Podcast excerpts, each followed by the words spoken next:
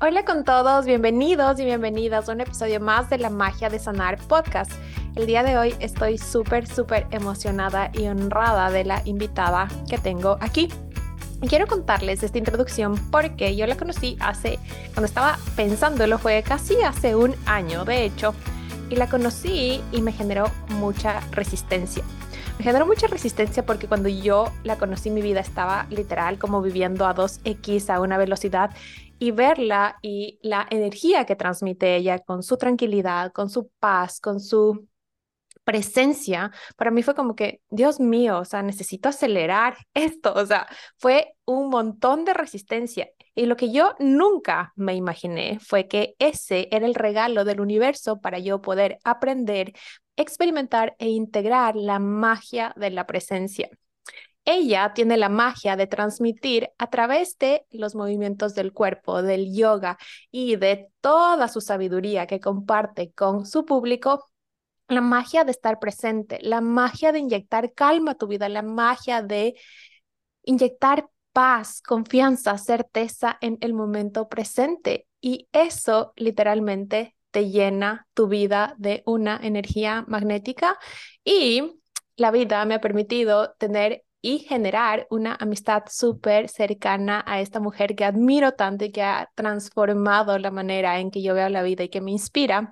Y hoy tengo aquí para compartirles su magia con todos ustedes. Ella es Blanca Castelnau. Bienvenida, Blanquis. Qué placer tenerte aquí. Carlis, muchísimas gracias por esta invitación, por darme un poco de espacio en tu comunidad tan tan bonita y, eso, tengo muchas ganas de, compartir eh, sobre la calma, sobre el yoga y cómo todo esto pues, puede tener un impacto tan positivo en nuestras vidas, en nuestro bienestar.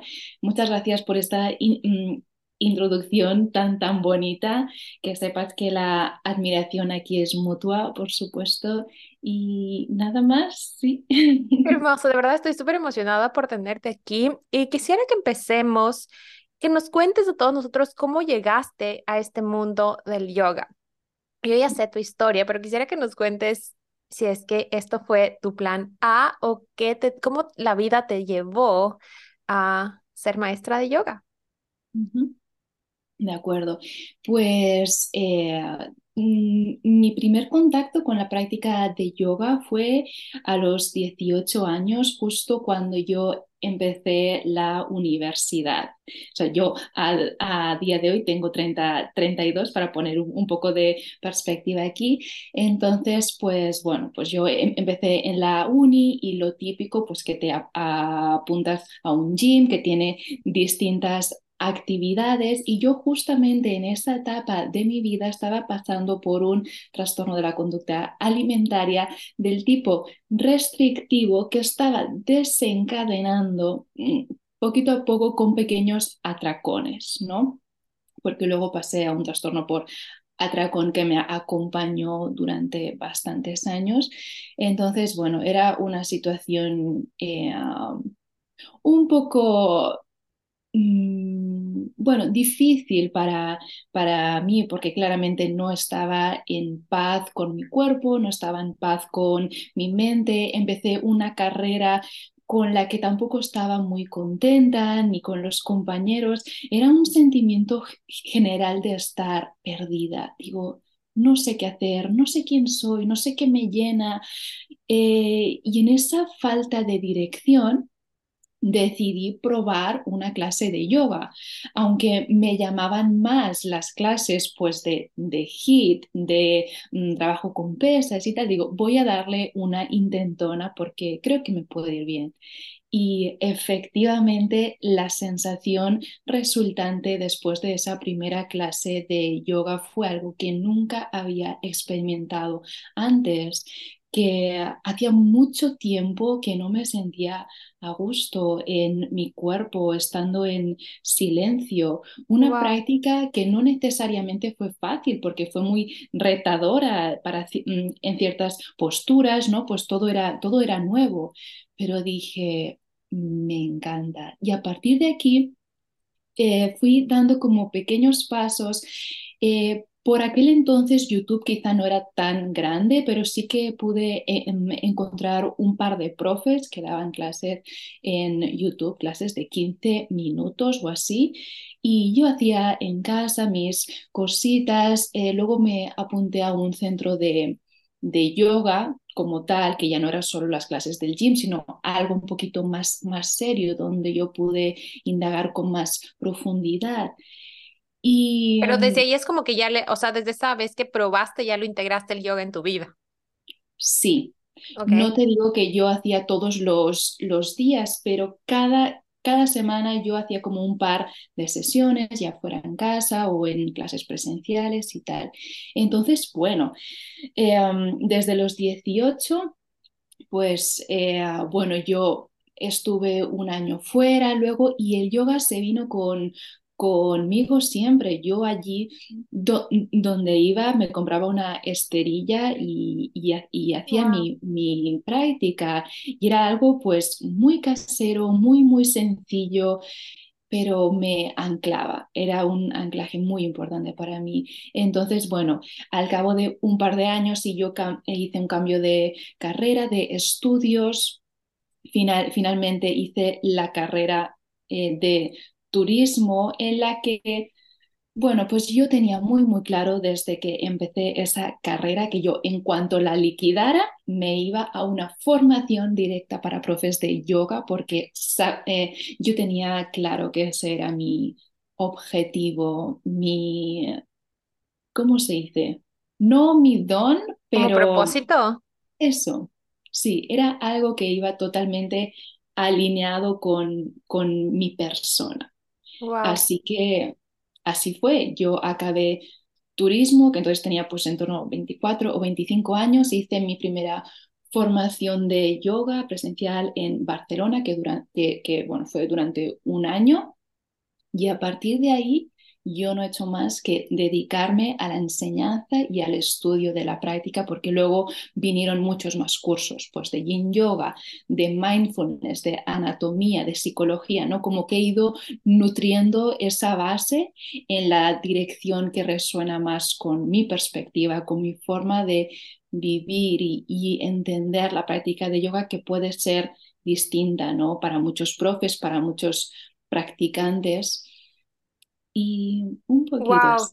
Wow, de verdad eh, me resonó un montón de cosas que dijiste y algo que me llamó mucho la atención y que yo lo he aprendido, he experimentado gracias a ti, fue justamente este ejemplo que tú diste, que tú, a ti te llamaban estas clases de HIIT, de pesas, como que de movimiento, ¿no? De generar como que ese impacto, porque Ahí quiero hacer también esta relación con los atracones, porque es cuando nuestro sistema nervioso está en este estado de alerta, de, de que tienes que, que pelear, fight or flight, que se dice, ¿no?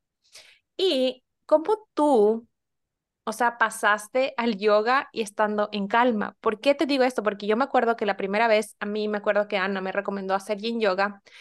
Y, y yo era como que sí, yoga, había probado un montón de clases. Había una especial una profe de vinyasa que me gustaba, pero de ahí yin yoga para mí era no, esto no cuenta como ejercicio, cómo vas a perder el tiempo en esto, o sea, te vas a sentar y ahí quedarte en una posición dos, tres minutos, o sea, es nada, no quemas calorías, o sea, todas estas cosas porque yo también estaba en un desorden alimenticio, ¿no?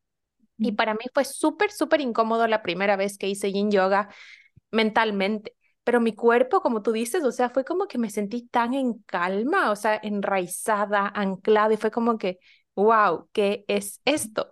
¿Cómo fue para ti pasar de este modo que estamos y que muchos viven y que han normalizado de vivir en alerta, de elegir como que quiero estos movimientos, estos estímulos fuertes, de exigir lo que más podemos del cuerpo, a pasar a este movimiento más integral, este movimiento más en línea con lo que tu cuerpo necesita, porque hay varios también estilos de yoga que te exigen diferentes cosas, pero yo creo que el propósito es como que conectar con lo que tu cuerpo necesita.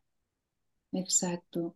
Eh, bueno, yo nunca he sido full practicante de yin yoga ni profe de yin yoga, yo simplemente hice ese curso porque es como conocimientos que implemento a día de hoy, pero mis clases eh, son de viñasa, pero es un viñasa ah, no sé si decir, relativamente suave. Eh, intento que en una misma sesión la cantidad de yang y yin, por así decirlo, sea más equitativa. Creo que es necesario conectar eh, con ambas energías y el, el yang que podemos experimentar en una clase de vinyasa yoga es muy distinto al yang que se siente en un entreno de fuerza, de hit. Es una activación, es una sensación claramente de esfuerzo, pero desde un lugar de mucho respeto, de calma, porque no queremos que nuestra respiración se acelere más de, la, más de la cuenta, sino que se mantenga estable. Esa es la clave. Yo se lo digo mucho, hago énfasis con mis alumnos, digo, de nada nos sirve hacer una clase con flows mega extravagantes y exagerados a un ritmo rápido si nuestra respiración no puede acompañarnos. No nos interesa. Em, entonces, bueno, eh, según la filosofía del, yoga, eh, lo importante no es la postura final, no es cómo la práctica se vea desde fuera, sino cómo la sientas tú. Un perro boca abajo perfectamente, mm, como diría, con esa línea de triángulo no es mejor que un perro boca abajo de un practicante que está empezando y tiene que tener sus rodillas un poco más flexionadas, que su columna se vea un poquito más eh, mm, redondita y no tan recta, mm, no es mejor una cosa que otra. Eh, porque ya te digo, lo que priorizamos siempre es que la respiración sea serena y, otra cosa eh, es que nuestra mente esté presente, atenta a qué estoy sintiendo. Eh, a las sensaciones del, del, cuerpo, ser consciente también del patrón interno, cuál es el diálogo interno que me acompaña cuando esto es difícil, cuando esto cuesta, me critica, me juzga, está cómoda, quiere, quiere salir de aquí. Eh, por eso, sí, yo, yo, yo siento y digo que doy clases de viñasa, sí, pero es un yoga terapéutico porque eh, hago mucho énfasis en el trabajo emocional, en ese afrontamiento, porque al final es lo que puede tener un impacto en nuestras vidas. Que tu perro boca abajo sea así o asá, no va a cambiar nada de tu gestión en el día a día, cuando sientas estrés, cuando tengas miedo, cuando etc, etc. Wow, y me, me, me resuena un montón porque todo lo que tú nos has explicado es justamente esta capacidad que tenemos de conectar con cómo nuestro cuerpo se siente, de salir de esta parte mental que está o en el pasado, en el futuro, en el to-do list siguiente y como que, ok, en este momento, ¿qué necesito y cómo puedo hacer lo mejor de eso? Y tú mencionaste algo que me llamó mucho la atención que es como que no se necesita hacer las posturas perfectas. Eh, en mi comunidad hay muchas mujeres que son como este tipo overachiever, perfeccionistas, y yo sé que nosotras también hemos trabajado un montón nuestro perfeccionismo. ¿Cómo a ti, cómo ha sido tu experiencia alrededor del perfeccionismo y cómo ha ayudado a gestionarlo y a dejarle de ver como esta, como que esta barrera, ¿no? Gracias al yoga.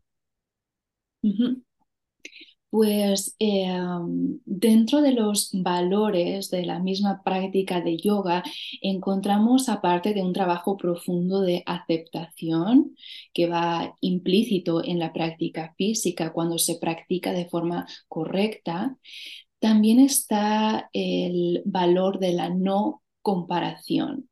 Mm. Entonces, digamos que de alguna forma yo sobre la esterilla he aprendido a lo largo de todos estos años, no lo he entendido no solo a nivel racional, sino sensitivo, que mi propio proceso en la práctica de yoga no tiene nada que ver con lo que haga mi vecina, con lo que haga esa profe de yoga a la que yo admiro tanto. Porque eh, si una persona pues tiene una práctica de yoga súper bonita y avanzada no hará que yo avance más o menos, es como algo totalmente ajeno. No tienen ¿Cómo ningún Te, te ayuda a conectar con esta, para mí es un regalo, esta in- individualidad, en la magia de ser diferente. Sí, exacto. Eh, en la magia de ser diferente, de ser única, que tú puedes mirar a alguien con, con esa, con esa mirada de que te inspira y no necesariamente compararte con, con ella o sentirte menos por no ser capaz de hacer el pino. ¿Sabes por así decirlo? ¿Y El cómo, tú has logrado eh, ver e- de esa manera que no te compares desde el hecho de que soy menos o yo estoy mejor y ahí sí me siento bien, sino como que soy diferente y ese es mi regalo? ¿Cómo ha sido para ti experimentar eso?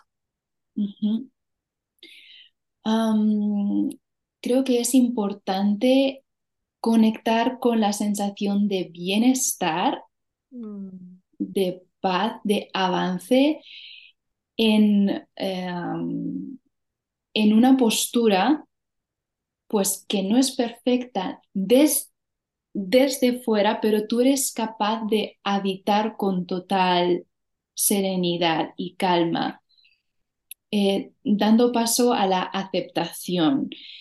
Y mm, es, es un poco complejo todo esto, pero eh, no sé si me explico. En todas las posturas de yoga, no de yin yoga, porque ahí sí que se adopta una postura totalmente pasiva y de abandono, pero en un tipo hatha o vinyasa se habla de que una postura tiene, tiene que sentirse a partes iguales, el esfuerzo y la mm, relajación tiene que estar ahí. Tú debes sentirte estable y firme, y firme ahí donde estés, pero sin necesidad de tensar en exceso.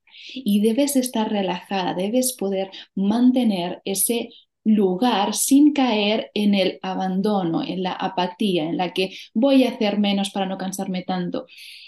Y es algo que uno juega hasta encontrar eso. Wow.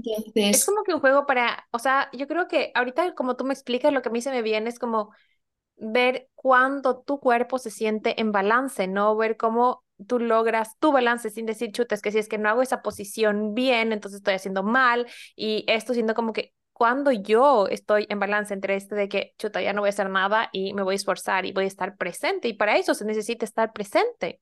ujú, Exacto. Entonces, cuando logras conectar con esas sensaciones que no es tan fácil, yo creo, y yo que trabajo con personas con practicantes, requiere de mucha práctica, de repetir y repetirlo eh, hasta que logras hacer esa conexión. Y mm, recuperando un poquito el tema de, de antes, de la comparación, eh, yo puedo intentar, pues, mm, subir a una postura, pues, muy, muy costosa que requiera de mucha elasticidad y equilibrio, pero inevitablemente mi cuerpo se va a tensar, voy a estar incómoda, sé que eso no es sostenible para, para mí, entonces tengo que aceptar que, ok, que yo estoy en otro punto, que mi cuerpo es otro, mi situación es otra. eh, entonces, dejas de... mm, sí, te das per- permiso para habitar el propio proceso en su plenitud y ya no importa que hagan los demás ni, ni nada de eso. ¿Y cómo No ha si sido para ti conectar con tu cuerpo? ¿Qué ha significado para ti entender cómo funciona, cómo se mueve, cuándo se siente bien, cuándo se siente mal? Y gracias a eso, porque yo creo que mientras más conexión tenemos con nuestro cuerpo, más fácil es dejar de caer en estos mecanismos tóxicos, ¿no? En estos mecanismos que no nos hacen bien y que a la final nos dan placeres inmediatos o calma inmediata, pero que no nos están llevando a ningún lado. ¿Cómo tú has logrado gestionar eso? Porque también nos comentaste que tuviste este trastorno por atracón. Sí, sí. Bueno, antes que nada, decir que no ha habido tampoco un punto de inflexión muy claro, que ha sido un proceso lento, lento y que requiere de, mm, sí, de mucha paciencia, de mucha paciencia. E- Entonces, para mí, pues, eh, yo qué sé. Salir de un patrón de atracones en el que yo no era capaz de gestionar mis emociones, no toleraba la incomodidad para nada. O sea, yo recuerdo que cuando meditaba hace años, eh, la primera respuesta de mi cuerpo era sentir hambre, pero hambre física, literal. Aunque yo hacía una hora que había eh, comido o, o algo, era como la respuesta que tenía mi cuerpo para decir, Blanca, sal de aquí, esto no nos, no nos gusta, vamos a buscar otra vez ese confort. Pues ahí fue un trabajo constante de voy a, voy a frenar este impulso con todo, eh, no sé, con todos los sentidos y voy a dejarme estar aquí con esto que estoy sintiendo, aunque no sea agradable, sea miedo, sea una preocupación por algo, esta inseguridad, lo que sea, digo, voy a sostenerlo. Y cuando consigues frenar ese impulso y darte un poco de espacio, seguir conectando con la respiración, eventualmente esa tensión, esa sensación de hambre eh, se, se disipa, como eh, se diluye. Es como esa frase, ¿no? De lo, que resistes persiste y lo que aceptas se transforma. Es exactamente así y puedes literal sentirlo tú en, en tu cuerpo si tienes la paciencia necesaria para que eso ocurra, en vez de reaccionar ante esa demanda de tu cuerpo físico, que es una demanda real, fisiológica.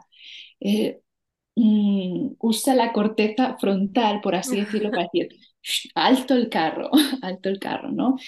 Y, y así, de a poco y con el tiempo y con sus altibajos, eh,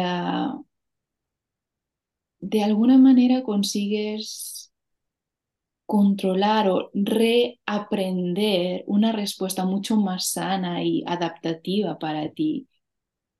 ¿Y cuáles han sido las técnicas, las maneras o los métodos que a ti más te han funcionado para aprender justamente a transitar esta incomodidad sin que sea como el acudir a, mm, a, a comida, ¿no? En este caso. A mí igual me pasaba eso que igual yo sentía como que ansiedad o, no sé, incertidumbre y de una me daban ganas de dulces. Entonces necesitaba, o sea, imagínate esta palabra igual, necesitaba comer ese rato algún dulce. Y luego obviamente me entrabas de ese círculo vicioso de culpa pero es como que de una tu cerebro ya aprendía estas, estas como pastillitas de placer inmediato, de que te dan ese alivio temporal y, cuesta, o sea, cuesta salir de ese bucle. ¿Cómo, ¿Cuáles han sido las maneras que a ti más te han funcionado? Mm, yo creo que sin duda la, la meditación. La meditación ha sido para mí una herramienta muy, muy importante aunque siento mi práctica de yoga al ser tan suave y lenta, es como una pequeña meditación en movimiento también. bueno, y por supuesto la terapia psicológica, que bueno, mm. eh, durante dos años antes de la pandemia acudí a una psicóloga que era como una psicóloga, una psicóloga que era ideal para, para mí, con la que conecté, con la que todo me resultaba muy fácil y muy, y muy fluido. Hice un trabajo bastante profundo con ella que me ayudó muchísimo a sanar también todas esas heridas del pasado que me impedían verla la, la realidad con claridad, con transparencia, ¿no? Em, eso sí, eso sí, fue muy importante. Y luego diría que también el sentirme bien en mi cuerpo físico tal y como es a través de la práctica de yoga y a través del trabajo de fuerza en el gym eh, ha sido también dos, dos, dos, pilares muy, muy importantes, porque yo ya tengo una personalidad, una energía en, la que mm, conectar con la, con la calma, con la suavidad, me, me, es muy, muy fácil, pero que de repente yo pueda ser también algo un poco más, ah, no agresivo, pero no sé cómo decirte, más... Como que más intenso. Más, sí, que yo pueda, mm, no sé, la, mm, el, el, el, entreno de fuerza yo siento que ate, aterriza mucho los pies Mm, sobre la tierra, aporta mucha confianza y te permite conectar con una parte más, no sé, bueno, fuerte, ¿no? Resiliente, eh, capaz de hacer frente a, todo.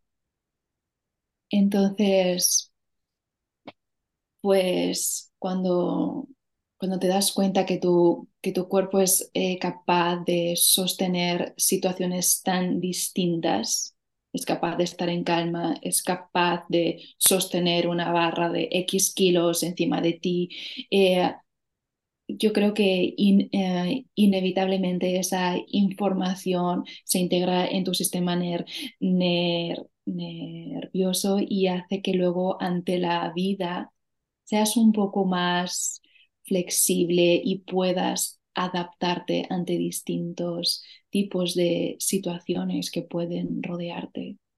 total, totalmente de acuerdo. Y ahí se me viene esta pregunta de cómo fue que pasaste tú, porque como te digo, este, estos trastornos por atracón, los dolores del pasado, estas emociones atrapadas, ¿no?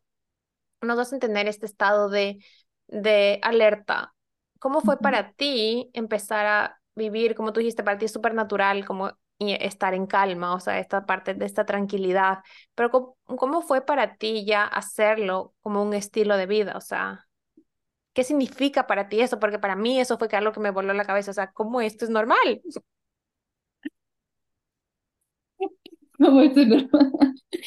Eh, um, mm, no sé si acabo de entender tu, tu pregunta del todo.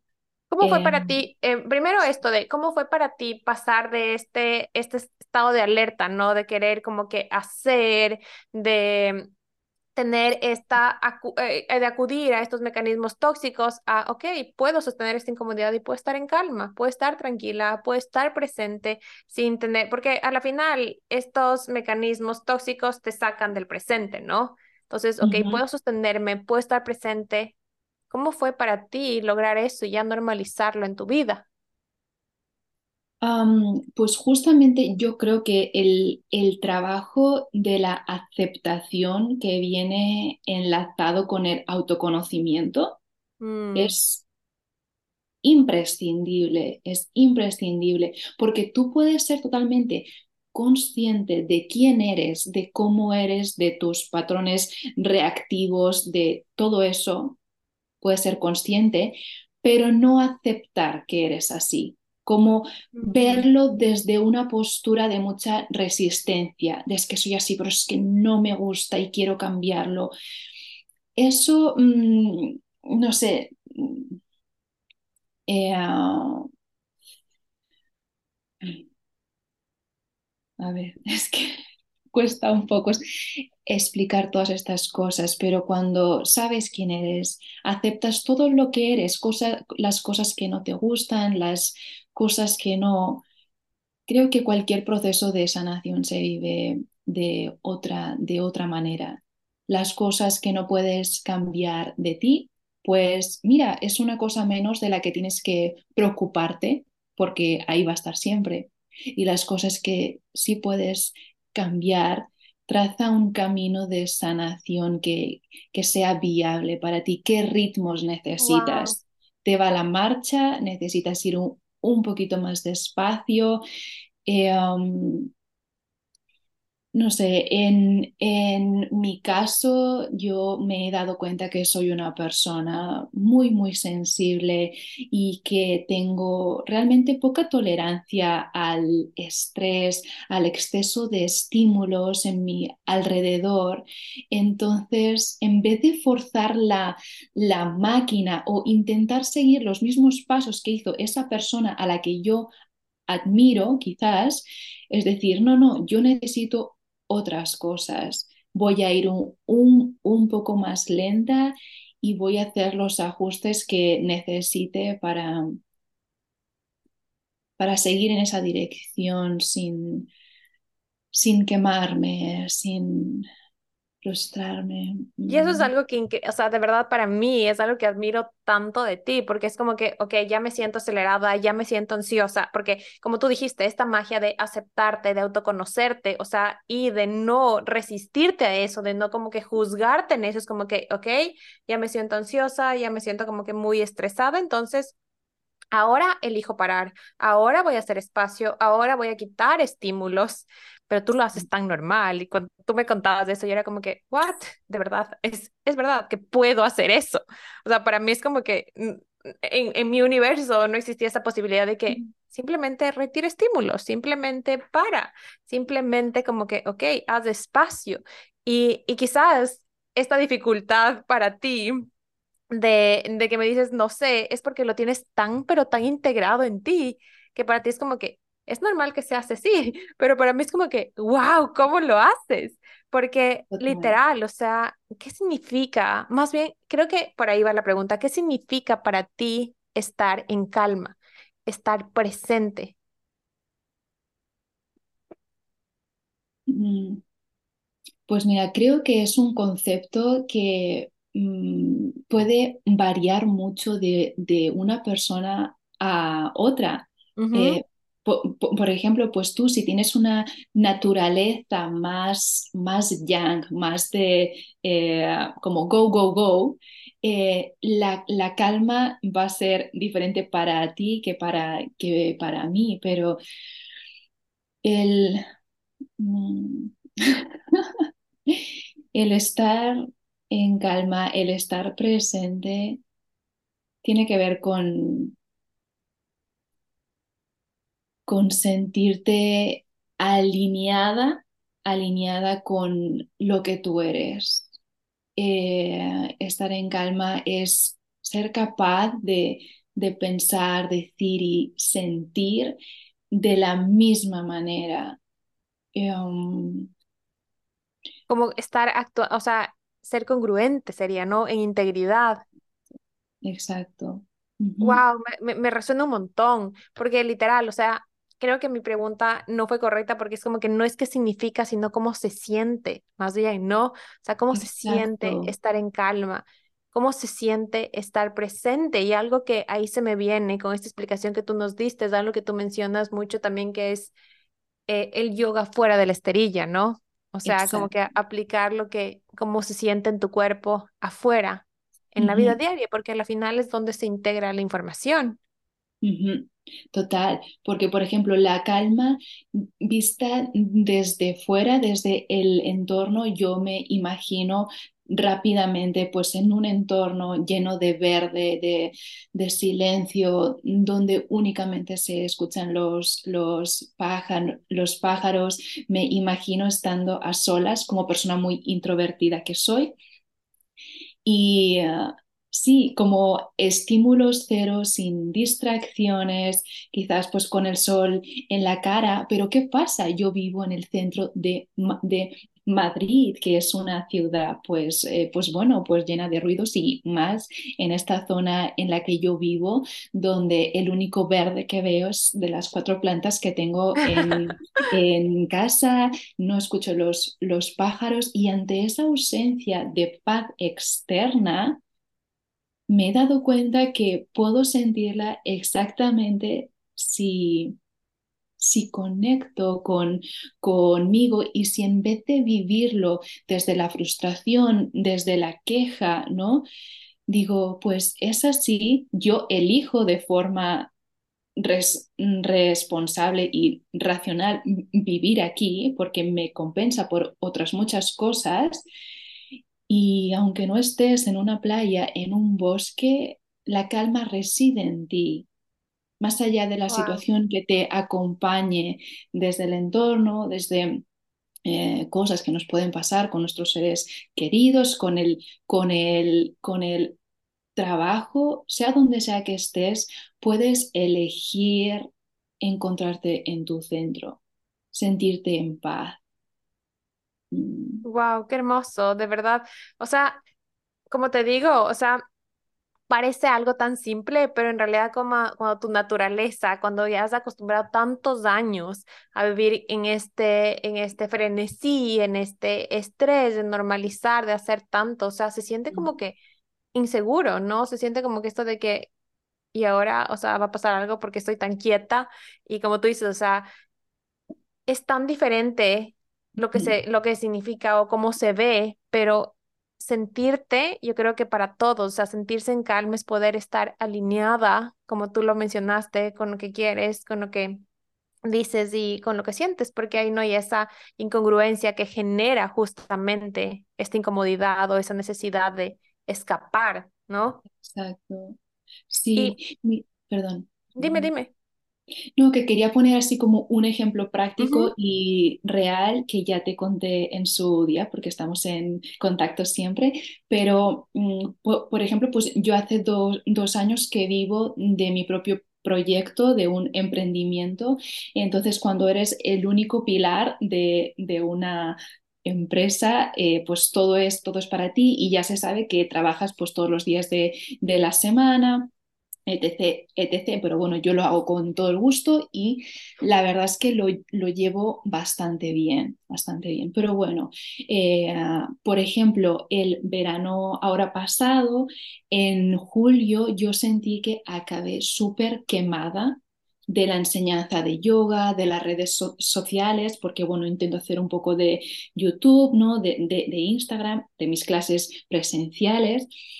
Entonces me sentía drenada de energía, sentía que la creatividad como que no llegaba a mí, perdí un poco las, las ganas y digo, Blanca, es que tienes, tienes, tienes, tienes que parar, porque yo durante el mes de agosto yo me fui de la, de la ciudad, estuve de vacaciones por ahí y una parte de mí decía, bueno, Blanca, aunque no des clases presenciales, tienes que intentar subir un vídeo, pitipipatapá, estar un poco más presente aquí. Como este to-do, ¿no?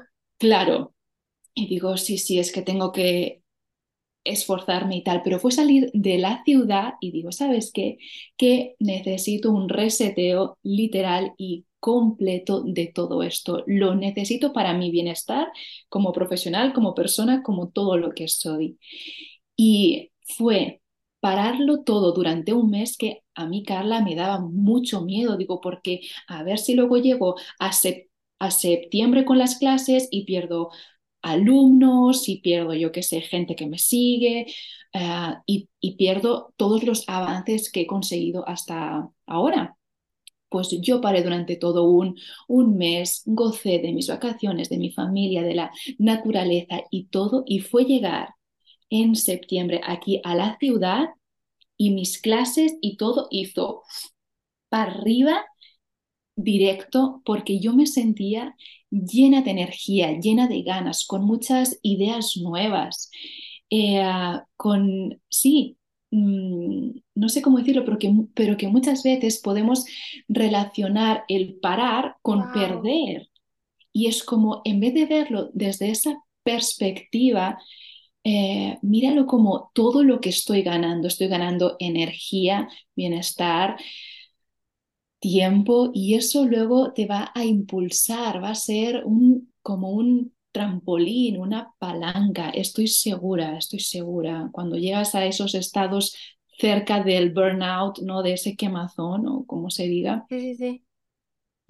Wow, me encantó, me encantó esto y de verdad yo creo que o sea, cuando tú me contaste esto fue como que yo, yo literal dije, esto no, es que no es posible, ¿cómo vas a parar? Porque obviamente va a pasar esto que tú me dijiste, que vas a perder y vas a, como que van a haber muchas consecuencias negativas.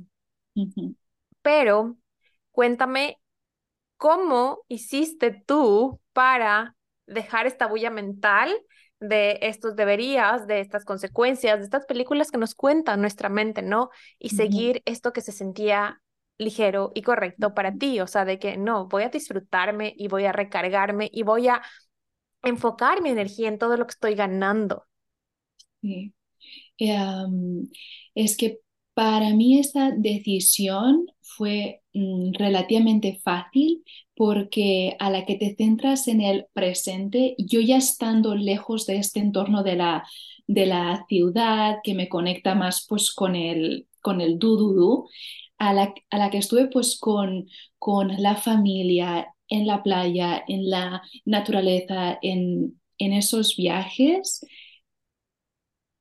si te das permiso para estar presente, lo que te lleva el cuerpo es a, a vivir de esa, de esa manera. Eh, y a la que un pensamiento mm, se me cruzaba, el plan, mira Blanca, a ver si esta tarde sacas un rato y grabas esto. Y era como, no, no, no, no, no, no quiero hacerlo. El simple hecho de pensarlo me genera como mm, desasosiego, ¿sabes? hermoso, te eh juro que esto que tú me cuentas es, es ver en acción estos dos cuerpos, ¿no? El cuerpo mental y el cuerpo físico, o sea, cómo se siente versus a todo lo que yo pienso que tengo que hacer. Qué, qué, lindísimo porque de verdad, o sea, para mí, y, y es como que a mí me gusta traer en este espacio como a quien yo llamo expertos, ¿no? Y como es un experto, para mí es alguien que tiene tan integrado eso que, para mí tú tienes integrado en ti esta capacidad de vivir en calma, de vivir presente, de estar como que sentirte segura estando tranquila, que literal quizás para tú lo ves como normal, pero o sea, en mi mundo no existe esa normalidad, o sea, sin que requiera un esfuerzo, ¿no? Y, y, y en eso yo quisiera hacerte una pregunta, ¿no? Entre todo este camino que tú has vivido y que ha sido reconectar con tu cuerpo, de poder como que normalizar este estado de paz, de presencia, de calma. ¿Cuál ha sido el mayor reto que has vivido?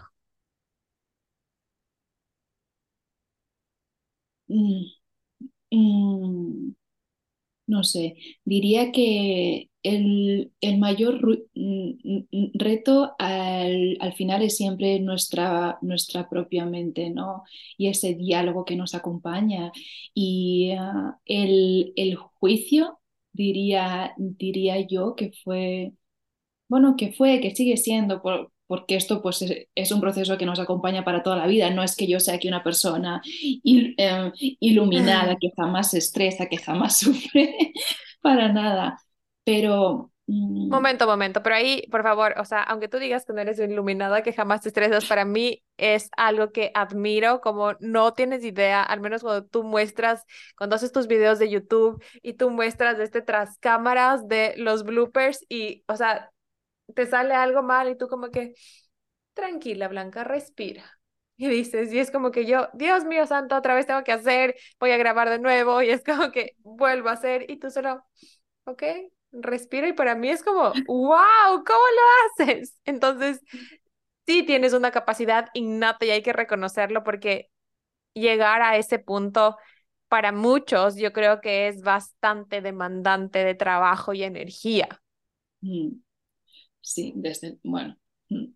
eh, que, no sé, yo creo que algo que me ha funcionado mucho a mí para gestionar mi mundo interno es adaptar todo lo externo, sinceramente, y es tomar decisiones. Por ejemplo, eh, cuando tomé la decisión de emprender, ¿no?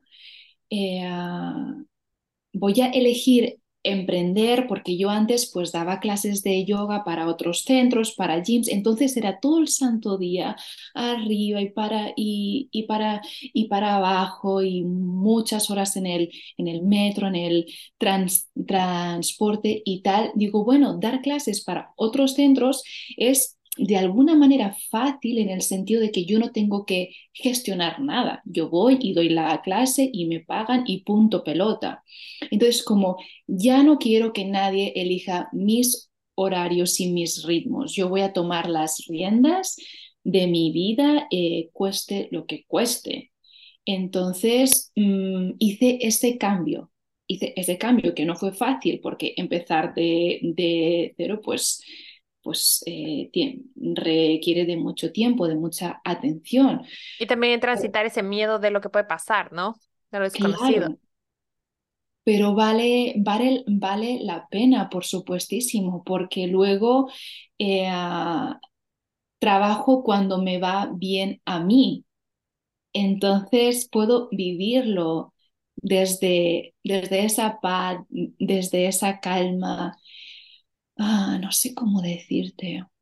Entonces, mm, no sé, a mí eh, simplemente simplificar eh, mi mundo externo donde, donde pueda hace que me sienta mejor dentro.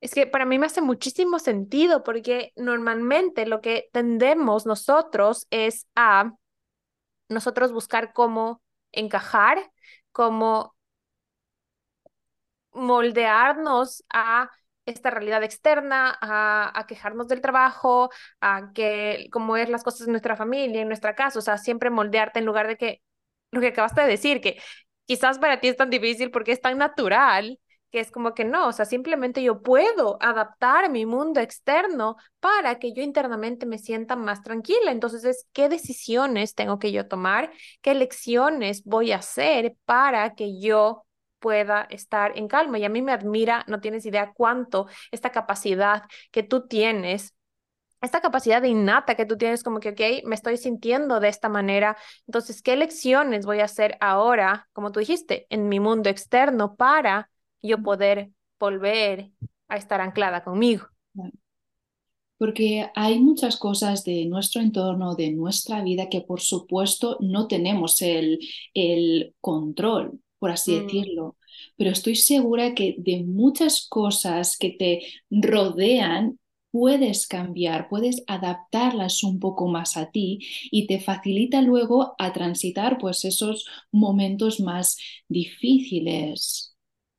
Mm. Totalmente. Y para ir cerrando, me gustaría saber en este momento, ¿qué es algo que te quita el sueño o que te genera incomodidad o algo con lo que estás luchando en este momento? Mm, vaya. Em, estoy luchando con cosas. Bueno, no luchando porque la lucha suena mucho como desde la... Resistencia. Desde la guerra, desde el como máximo esfuerzo. Em, no te sé decir, no te sé decir porque sin duda el camino de, de la práctica de yoga, el camino del emprendimiento me ha enseñado muchísimo y me ha presentado muchísimos retos que yo pensaba, te lo juro, que no sería capaz. Yo muchos años pensé que no sería capaz de hacer una entrevista vía, vía vídeo porque eh, hay, hay veces que mi habla se, se traba y más pues cuando estoy tensa, cuando algo me genera mm, inseguridad. Entonces, mm, yo pensé eso, que nunca sería capaz, que no soy válida para hacer esas cosas, pero a raíz de practicarlo, de colocarme en ese lugar incómodo tantas veces, me he demostrado a mí misma que sí puedo. Y, ah, y, con todos los retos que me voy encontrando pues a la hora de emprender, mm, pues hay veces que fallo, pero fallo, pero aprendo. Y, y, y poquito a poco te das, te das cuenta que los límites solo existen en nuestra mente, no solo en el plano profesional, también personal.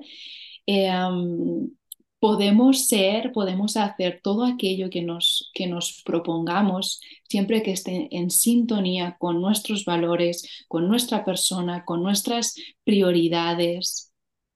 Um, Qué locura. Y perdón que te interrumpa, pero yo, quería, yo quisiera hacer un, un reconocimiento aquí, porque algo que a mí me voló la cabeza alguna vez que hablamos es esto justamente que mencionaste ahorita, de el, el no sé si llamarlo problema o el desafío que tú has tenido con, con tu habla y que a raíz de que tú te atreviste a verlo eso como, ok, es algo que está en mí, lo aceptaste y a pesar de esto, hiciste tu camino, empezaste a dar clases, empezaste a simplemente hablar como sea que lo estabas haciendo y de hecho, yo te dije, para mí tu voz es lo que me cautivó. O sea, para mí tu voz, o sea, para mí es escucharte y es, no sé, yo entro en un estado meditativo como que me lleno de tranquilidad, de calma, es como que, ay, qué, qué delicioso. Y cuando yo te dije eso, tú me dijiste que muchos de tus alumnos justamente te decían eso, que escuchándote era lo que ellos, o sea, de verdad se conectaban como que en el presente, con esta calma, como que, ay, qué, qué, qué, delicia de relajación. Y ahí es como que, wow, eso que nosotros vemos como debilidad, como, ¿por qué estoy haciendo esto? Si es que yo me atrevo a seguir, como tú dijiste, a experimentar, a practicar. A pesar de eso, quizás eso es el don que todo el mundo está esperando, o sea, es el regalo que yo tengo para el mundo. Y, y, para mí eso, cuando, yo, cuando tú me contaste esa historia, fue como que, wow, qué hermoso eso. Exacto. Eh, sí, yo creo que tenemos como una exigencia interna, casi todos, de tener que ser perfectos en, en todo en todo. Entonces, a la que algo sentimos que falla, que no es como yo quisiera, es un defecto y, dejo que me frene con todo mi, mi, mi potencial. Y respecto al tema del, del habla, si alguien que está escuchando eh, tartamudea o eh, tiene alguna inseguridad a la hora de hablar en público, de expresarse. No sé, yo le mando el mensaje aquí de que, que se exponga, que abra la boca, que, deja, que deje que, que todo, que todo fluya, porque al final muchos problemas son más grandes en nuestra cabeza de lo que real, realmente son. Y es cierto eso que te dije, que eh, todos los alumnos que tengo a día de hoy, incluso mucha gente que me escribe por redes, que puede seguir mis clases por YouTube, no remarca lo buena profe, la buena postura es como Blanca, tu voz, tu voz, tu voz. Eso es lo que escucho todos los santos días y yo me doy las gracias a la Blanca del, del del pasado por hacer frente a ese miedo, porque ahora lo que era mi mayor defecto o obstáculo es como, no sé si decirlo, un, un don, pero algo que me diferencia de otras personas, de otras profes de yoga, de, de lo que sea. así Qué que... Hermoso. Qué hermoso. Yo creo que eso justamente nos guía a esta, esta pregunta que a mí me encanta hacer, que es eh, en base al nombre de este podcast, de que es la magia de sanar. ¿Cuál ha sido para ti la magia de sanar? Lo que sea que para ti signifique sanar, ¿qué ha significado para ti hacerlo? Uf, eh, no sé, yo recalcaría mm, la magia de sanar, es esa mm, eliminación de, de límites, de fronteras, de fronteras, claramente. Eh, no sé, en el, en el pasado yo eh, tuve una relación tóxica con mi expareja y de, y, de alguna manera mi, mi subconsciente eh, creyó que eso era lo que yo merecía, era todo a, la que, a lo que yo podía aspirar. ¿No? Pero cuando rompí con esa relación y pasó un tiempo y luego conocí a, a Arnaud, que es mi actual pareja, me di cuenta que, no sé, que, que puedes, eh, que, que, puedes tener todo, todo aquello que, que mereces. Mm, Puedes trabajar, puedes trabajar de, todo aquello que, que, tú te propongas, mm, puedes mejorar tu relación con tus seres queridos, puede, eso, no hay, no hay límites.